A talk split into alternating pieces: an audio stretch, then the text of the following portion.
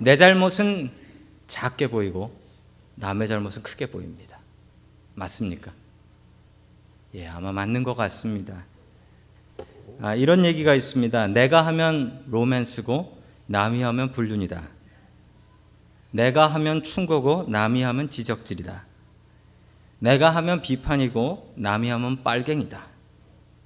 내가 하면 예술이고 남이 하면 장난질이다. 내가 하면 장난이고 남이 하면 범죄다.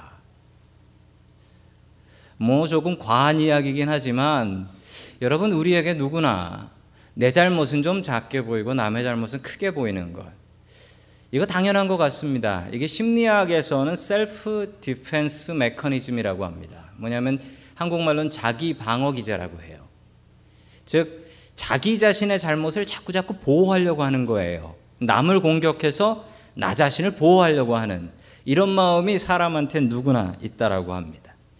여러분 오늘 하나님의 말씀은 우리의 죄를 깨달아 알고 그 죄를 회개하라라는 말씀입니다. 오늘 하나님 말씀 통하여 우리 자신의 죄를 돌아보며 또한 그 죄에서 멀리 떠나 살려고 애쓰는 저와 여러분 될 수 있기를 주님의 이름으로 간절히 축원합니다. 아멘. 첫 번째 하나님께서 우리에게 주시는 말씀은 우리 모두는 죄인이다라는 말씀입니다. 여러분 우리 모두는 죄인입니다. 인정하십니까? 네, 인정 인정이지요. 죄 없는 사람이 어디 있겠습니까? 자, 우리 요한복음 8장 2절의 말씀을 같이 봅니다. 시작. 이른 아침에 예수께서 다시 성전에 가시니 많은 백성이 그에게로 모여 들었다. 예수께서 앉으사 그들을 가르치실 때에 아멘. 예수님께서 성전 앞에서 가르치시기 시작하실 때였습니다. 바로 성전은 아니고요. 성전 안은 아니고 성전 밖, 성전 밖에서 아, 예수님께서 그 밖에 있는 광장이 있습니다. 그 광장에서 예수님께서 사람들을 모아서 가르치시고 있을 때였습니다. 자, 그때 갑자기 어, 벌어진 일입니다. 계속해서 3절 말씀 봅니다. 시작. 율법 학자들과 바리새 사람들이 가늠하 붙잡힌 여자를 끌고 와서 가운데 세워놓고 아멘. 자, 율법 학자와 바리새파 사람들 잘 기억하십시오. 이따가 계속해서 나옵니다. 자, 저 사람들이 가늠하다 붙잡힌 여자를 끌고 왔다라고 이야기를 해요. 자, 제가 뭐 적당한 그림을 좀 찾아보려고 애를 썼는데 그나마 제일 비슷한 게 이런데 이것도 틀렸습니다. 왜냐하면 여자가 서 있어야 맞아요. 서 있어야 돼요. 근데 여러분 저 그림을 여러분들에게 보여주는 이유는 얼마나 저 여자가 급박하게 붙잡혀 왔을까요? 가늠하는 도중에 붙잡혔대잖아요. 그럼 옷 제대로 입었을까요? 옷 제대로 걸치는 둥 마는 둥 질질 끌려가지고 성전 앞까지 온 것입니다. 자, 누가 데려왔다고 합니까? 율법 학자들과 바리새파 사람들이 데리고 왔다라고 이야기하는데 여러분 이 율법 학자들은 어떤 사람들이냐면 성경을 연구하는 사람들입니다. 성경을 연구하고 그 성경을 또 베껴 쓰는 일을 했던 사람들인데 지금으로 이야기하자면 신학교 교수님 정도 될까요? 자, 바리새파 사람들은 어떤 사람들이냐면 그 쓰여진 말씀을 가지고 하나님의 백성들이 백성들이 하나님의 말씀을 지키도록 잘 지키도록 사람들을 푸시하고 지키지 않으면은 벌 주고 이런 일들을 했던 사람들이 바리새파 사람들이었단 말입니다.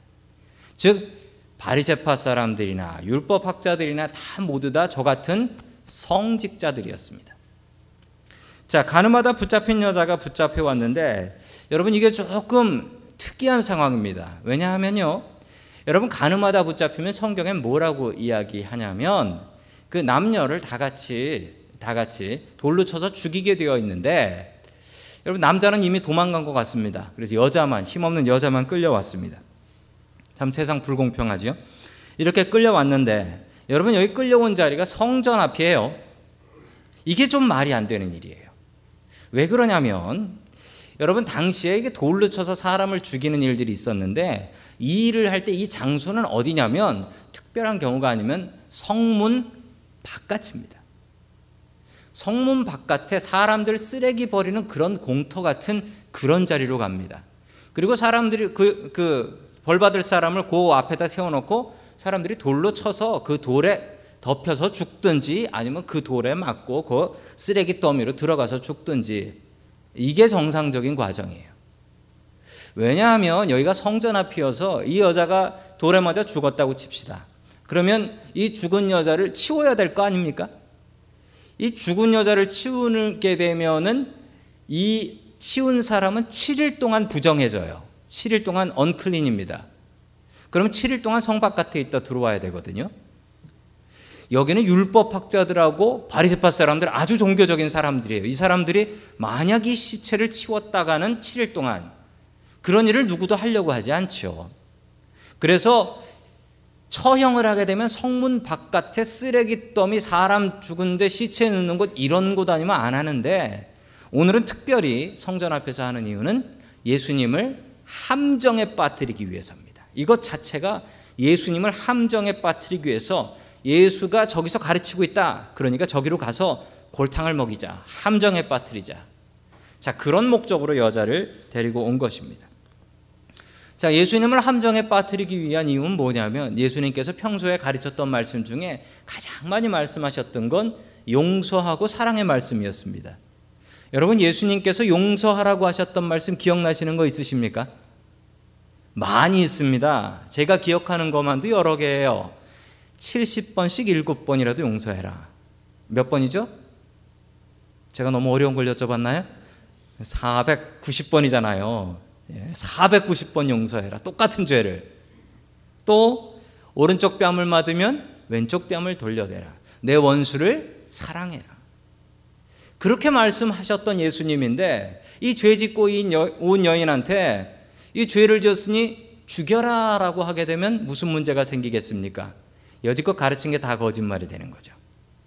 또 하나 문제는 죽여라 라고 하게 되면 당시 법을 무시하는 거예요. 당시 로마법. 당시 로마법에 의하면 하늘 아래 있는 모든 것은 다 황제의 것입니다. 로마 황제의 허락 없이는 죽이거나 살릴 수 없습니다.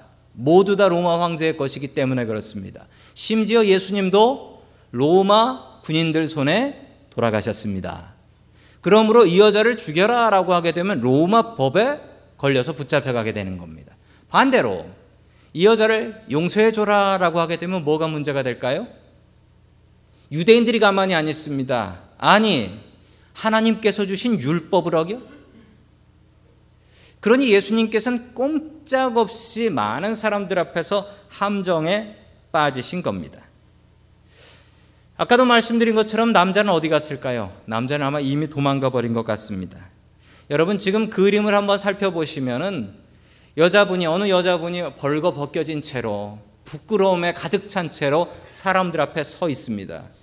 그리고 분노에 찬 사람들은 예수님을 뚫어지게 바라보면서 손에는 돌멩이 하나씩을 들고 있습니다. 왜냐하면 명령이 떨어지면 그리고 제일 먼저 어느 사람이 그 여자를 돌로 치게 되면 모든 사람들은 동시에 그 돌을 던지기 위해서였습니다. 여러분 요즘 사회를 다시 한번 이야기해 보자면 여러분 요즘 사회는 돌 던지는 사회 같습니다. 사람들마다 마음속에 돌덩이가 하나씩 있어요. 그래서 분노가 폭발하면 그 돌을 던집니다. 여러분 요즘 인터넷 같은 데 보면요. 누구 하나 잘못했다라고 하면 그 밑에 온갖 사람들이 돌덩이를 던져요. 그 사람을 향해서 돌덩이를 던져요. 그 돌들이 얼마나 큰 상처가 되는 말들인지 몰라요. 끔찍한 얘기들을 합니다. 여러분 돌 던지지 마십시오. 내가 던진 그 돌 그 사람이 붙잡아서 나한테 다시 던질 수도 있습니다. 여러분 돌 내려놓으세요. 두세 사람이 모인 곳에 하나님께서 함께 하신다라고 하셨는데 사실은 또 다른 것 같습니다. 두세 사람이 모이면 다른 사람 흉봐요. 욕해요. 돌 던져요. 1년 전에 한국 방문했는데 저희 동기생들 모임한다고 모였습니다. 그 여자 동기생 하나가 있는데 간호사입니다. 그 간호사 친구가 저한테 이렇게 얘기했습니다. 간호사들 모임하고 회식하는 데 있으면 절대 빠지면 안 된다고. 왜 빠지면 안 돼? 라고 했더니 그 친구가 이렇게 얘기했습니다. 빠지면 내 욕하고 있어. 그래서 빠지면 안 돼. 가서 남욕해줘야 돼. 여러분, 돌 내려놓으십시오. 내가 던진 그 돌에 내가 맞습니다. 여러분 정말 안타까운 이야기 하나는 그 돌이 가정에서 많이 날아다닌다는 사실입니다. 세상에서 가장 험한 말은 군대에서 오가지 않고 집안에서 오간다는 사실입니다. 여러분, 내가 던진 그 돌이 더 큰 돌로 나게 날라옵니다. 여러분, 왜 그럴까요? 돌 내려놓으십시오. 계속해서 6절의 말씀 같이 봅니다. 시작. 그들이 이렇게 말을 한 것은 예수를 시험 고발할 구실을 찾으려는 속셈이었다. 그러나 예수께서는 몸을 굽혀서 손가락 땅에 무엇인가를 쓰셨다. 아멘. 무엇인가 쓰셨다. 이게 도대체 무슨 말일까요? 이게 정말 궁금합니다. 신학자들이 많은 상상들을 했습니다. 이게 뭘까? 어떤 분은 너 자신을 알라라는 것을 썼을 것이다. 라는 분도 계시고, 어떤 분은 예수님께서 그냥 딴청을 부리셨다. 못 들었죠. 하면서 계속 딴청을 부리신 거다. 라고 이야기하는 분도 있는데, 가장 적당한 말은 여러분 세번역 성경을 보니까 밑에 별표가 있고 설명이 있는데 다른 성경 사본, 그러니까 원본 성경 원본은 없거든요. 원본을 베껴 쓴 사본들이 여러 개 있는데 그 사본 중에 하나에 이런 귀한 힌트가 하나 있습니다. 그들 각자의 죄의 목을 모였던 사람들의 죄의 목록을 적고 계셨다라는 것입니다. 여러분 그러면 정말 이게 말이 되는 것 같습니다. 예수님께서 모였던 사람들의 죄의 목록을 땅바닥에 적고 계셨다라는 거예요. 계속해서 7절의 말씀을 같이 봅니다. 시작. 그들이 다그쳐 물으니 예수께서 몸을 일으켜 그들에게 말씀하셨다.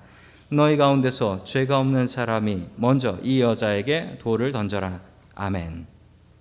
죄 없는 사람이 돌을 던지라는 것입니다. 여러분 이렇게 누군가를 처형할 때 제일 먼저 해야 되는 사람이 있습니다. 여러분 제일 먼저 하는 사람이 제일 마음의 가책이 심해요. 제일 마음의 가책. 제일 마음의 가책이 가장 심합니다. 사람을 사용할 때 이 사용할 때 이 사람이 절대로 한 명이 쏘지 않습니다. 왜냐하면 한 명이 쏘면 그 사람은 이제 제대로 못 살아요.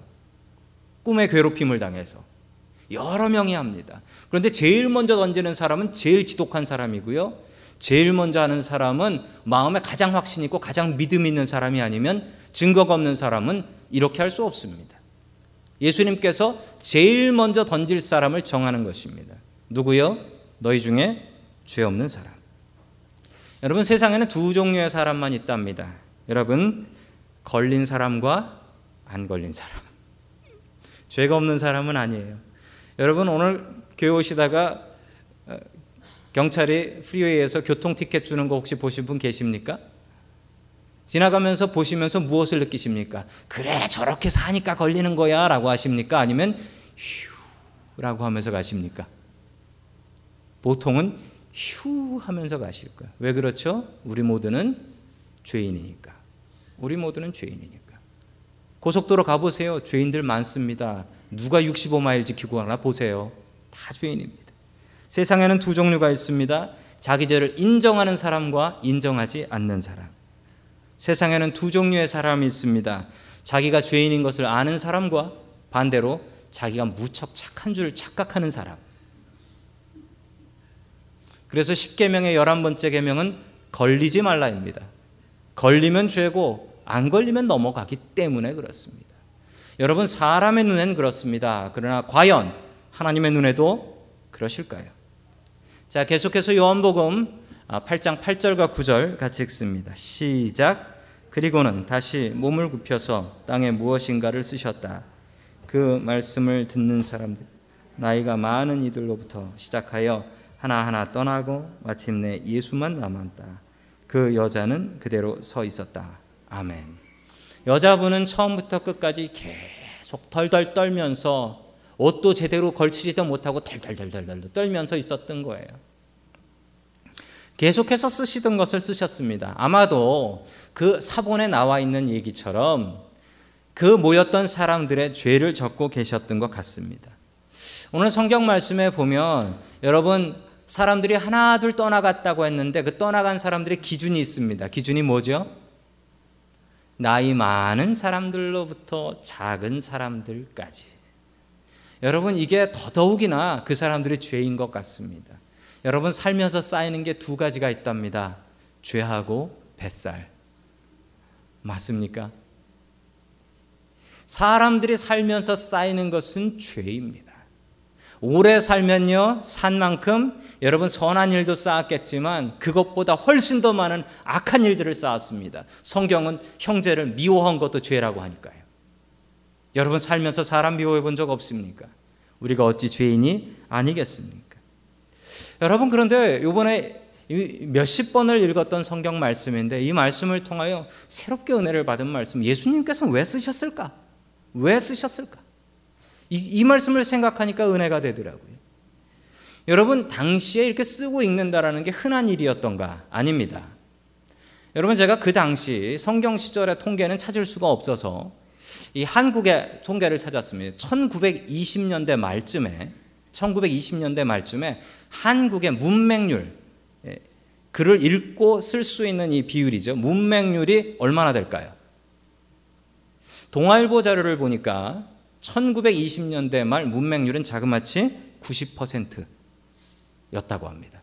즉 중국집이라고 써져 있는데 10명이 지나가면 9명은 이게 뭐야 하고 지나가고 한 명만 읽는다는 거예요. 세계에서 제일 읽고 쓰기 쉬운 한글이 그렇답니다. 여러분 2000년 전 히브리 말은 어땠을까요? 읽을 수 있는 사람이 흔하지 않았습니다. 여러분 그런데 여기에 있는 사람 모인 사람들은 다 읽을 수 있었어요. 왜 그렇죠? 율법 학자들과 바리새파 사람들은 성경을 읽기 때문에 다 읽습니다. 여러분 예수님께서 이렇게 자기의 죄를 쓰는 것을 보면서 보고 기겁해서 도망가고 보고 기겁해서 도망갔다는 거예요. 그런데 왜 쓰셨을까요? 말로 하면 더 확실하지 않습니까? 너 거기 앞에 서 있는 율법학자, 너 언제 누구한테 바람 피고, 너 언제 누구 거 훔치고, 너 언제 누구를 쳤지? 그러면 사람들 앞에서 망신당하고 얼굴 벌게져서 도망가고 다시는 사회생활 못할 거 아닙니까? 너 뒷줄에 있는 바리새인, 너 요런 죄 지었지? 내가 다 알고 있다. 그러면 그 바리새인 얼굴 벌게져서 도망가서 다시는 바깥에 나오지도 못할 거 아닙니까? 여러분 글 쓰는 게 쉽습니까? 말로 하는 게 쉽습니까? 말이 훨씬 쉽지.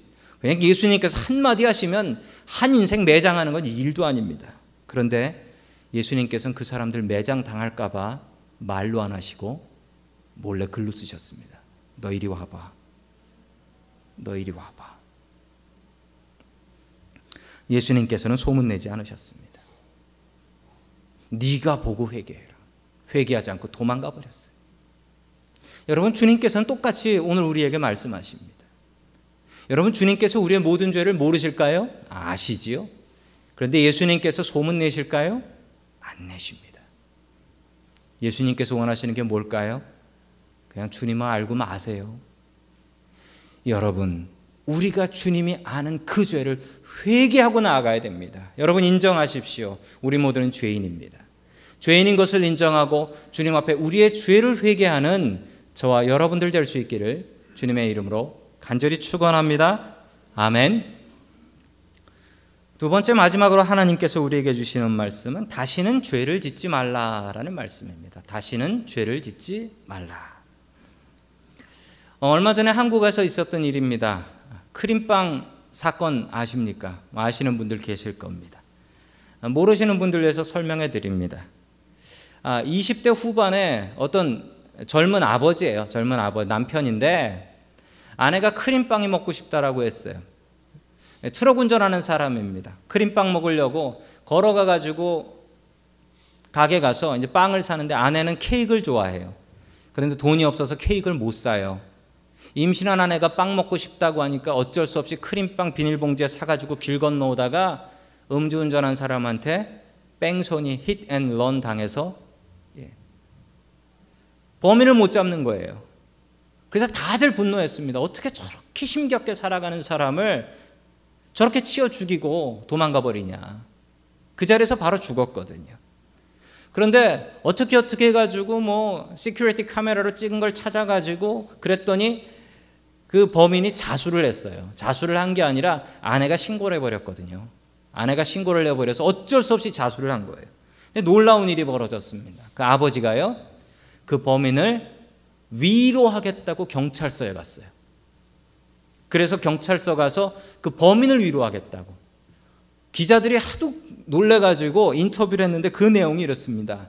내 아들은 이미 죽어서 땅 속에 있습니다. 걔는 편해요. 그런데 지금 저 사람은 죽을 마실 겁니다. 저 사람도 누구네 집 아들이고 저 사람도 누구네 집 아버지고 남편일 텐데 저 집은 이제 어떻게 삽니까? 그래서 위로하러 왔다는 거예요. 아마도 교회 다니시는 분 같아요. 쓰시는 말씀인 하늘나라 가서 아들을 만난다, 뭐 그런 이야기 하는 거 보니까 분명히 교인인 것 같아요. 놀랐습니다. 그런데 또 놀란 건 그 다음날 또 한 번 놀랐습니다. 그 아버지가 분노를 하셨어요. 왜 분노를 했냐면 이렇게 자수했다는 사람이 경찰서 가서 하는 말이 나는 사람 친 줄 몰랐습니다. 술 취해가지고 무슨 자루인 줄 알았습니다. 라고 해놓고는 자기 차는 어디다 몰래 숨겨놓고 걸릴까봐 자기가 어디 가서 앞범퍼를 사다가 껴가지고 고쳐놨더래요. 안 걸리려고. 그리고 자기 잘못을 인정하지 않는 참 나쁜 사람이지요. 여러분 누구나 죄는 짓습니다. 그런데 이러면 안 되지요. 이러면 안 되지요. 죄는 짓지만 그게 죄인 줄도 모르고 회개도 안 하고 다시 안 지으려는 노력도 안 하면 그건 안 되지요. 계속해서 요한복음 8장 11절 말씀 같이 봅니다. 시작. 여자가 대답하였다. 또 없습니다. 예수께서 말씀하셨다. 나도 너를 정죄하지 않는다. 가서 이제부터 다시는 죄를 짓지 말아라. 아멘. 주님께서 용서하셨습니다. 여러분 주님께서 죄 없는 사람 돌로 치라고 하셨죠? 여러분 그러면 아무도 칠 수 없나요? 아니요. 한 명 칠 수 있는 분 있는데 예수님이 칠 수 있어요. 죄가 없으시니까. 예수님께서 이 기회를 잡으시려고 죄 없는 사람 치라고 하셨을까요? 아니에요. 죄 지은 사람들 자기 죄 보고 다 도망갔어요. 그런데 예수님은 죄가 없으세요.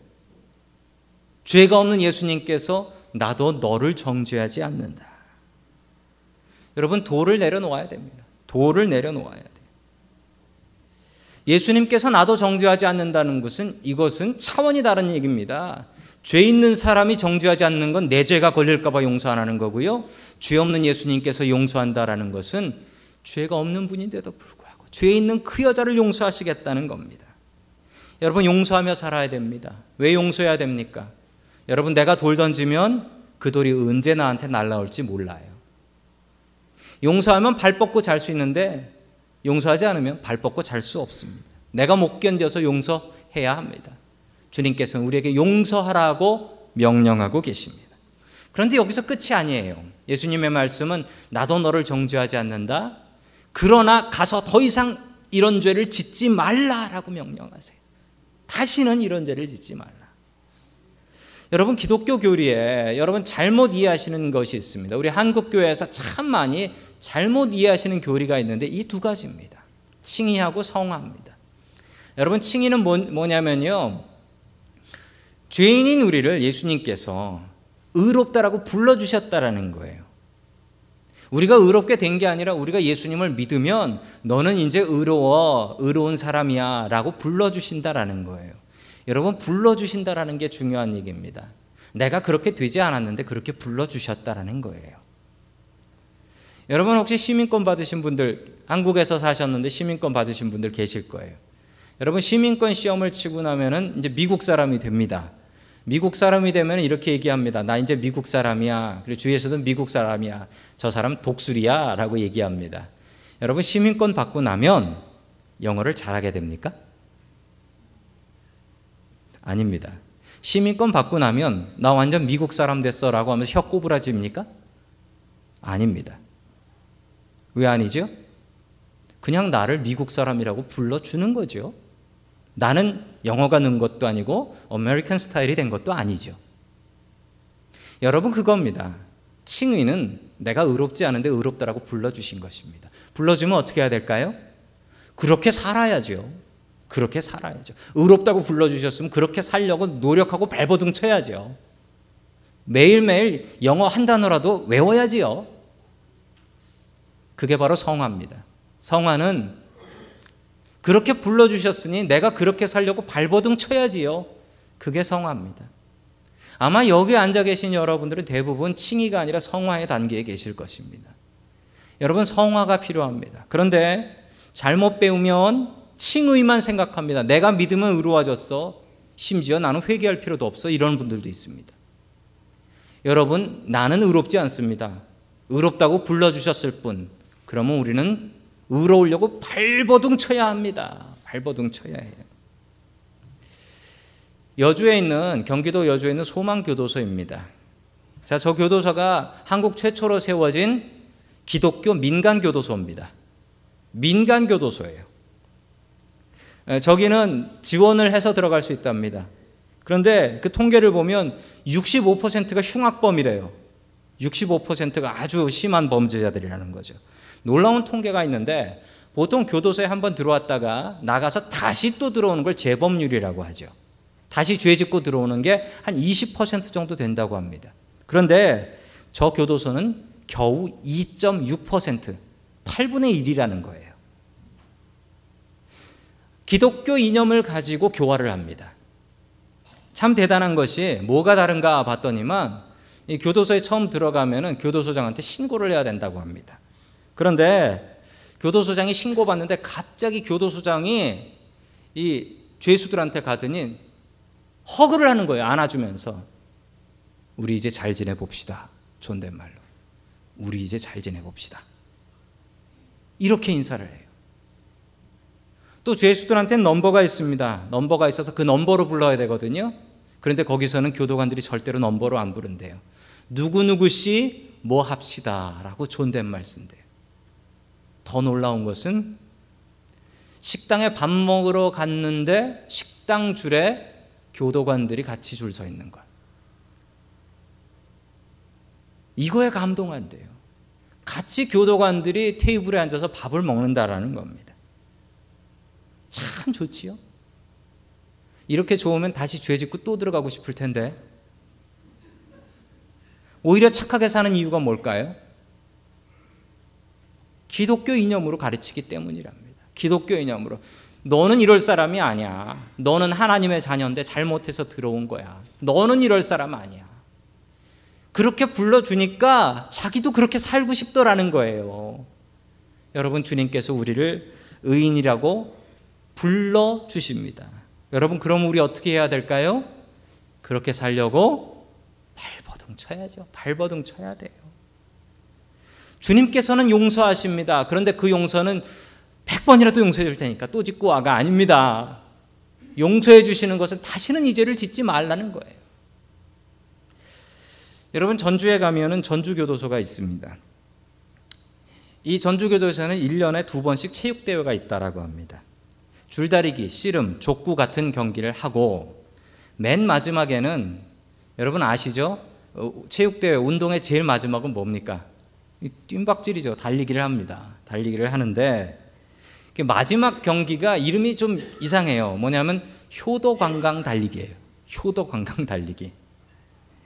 뭔가 했더니만 20년 이상 형을 받고 그리고 모범수로 있었던 사람들에게 집에서 어머니를 모셔오는 거예요. 어머니를 모셔와 가지고 그 운동회를 관람하게 하고 맨 마지막에 아들 등에 업히고 그 죄수 죄수죠. 아들 죄수가 어머니를 업고 뛰는 이런 행사입니다. 출발선에 죄수들이 자기 어머니를 업고 서 있습니다. 그리고 간수 하나가 출발 신호를 탕 했습니다. 탕. 그런데 아무도 안 뛰어가요. 오랜만에 만난 어머니하고 서로 이야기 나누느라고 아무도 총소리를 못 들은 거예요. 다시 한번 간수가 출발하면서 탕 했습니다. 그랬더니 억지로 출발을 했는데 좀 전까지 족구하고 줄다리기 할 땐 목숨 걸고 뛰었던 그 흉악범들이 어머니를 업고 나니까 그때부터는 천천히 걸어가더래요. 왜 걷나 했더니 어머니하고 이야기 나누면서 어머니 왜 이렇게 가벼워지셨어요? 하면서 아들이 울고. 업힌 어머니는 야 아들아 힘들다 뛰지 마라 힘들다 뛰지 마라. 그러면서 울고. 결승전까지 가서 들어가면 어머니 내려놔야 되니까 또 울고. 그거 보고 있던 간수들 다 울고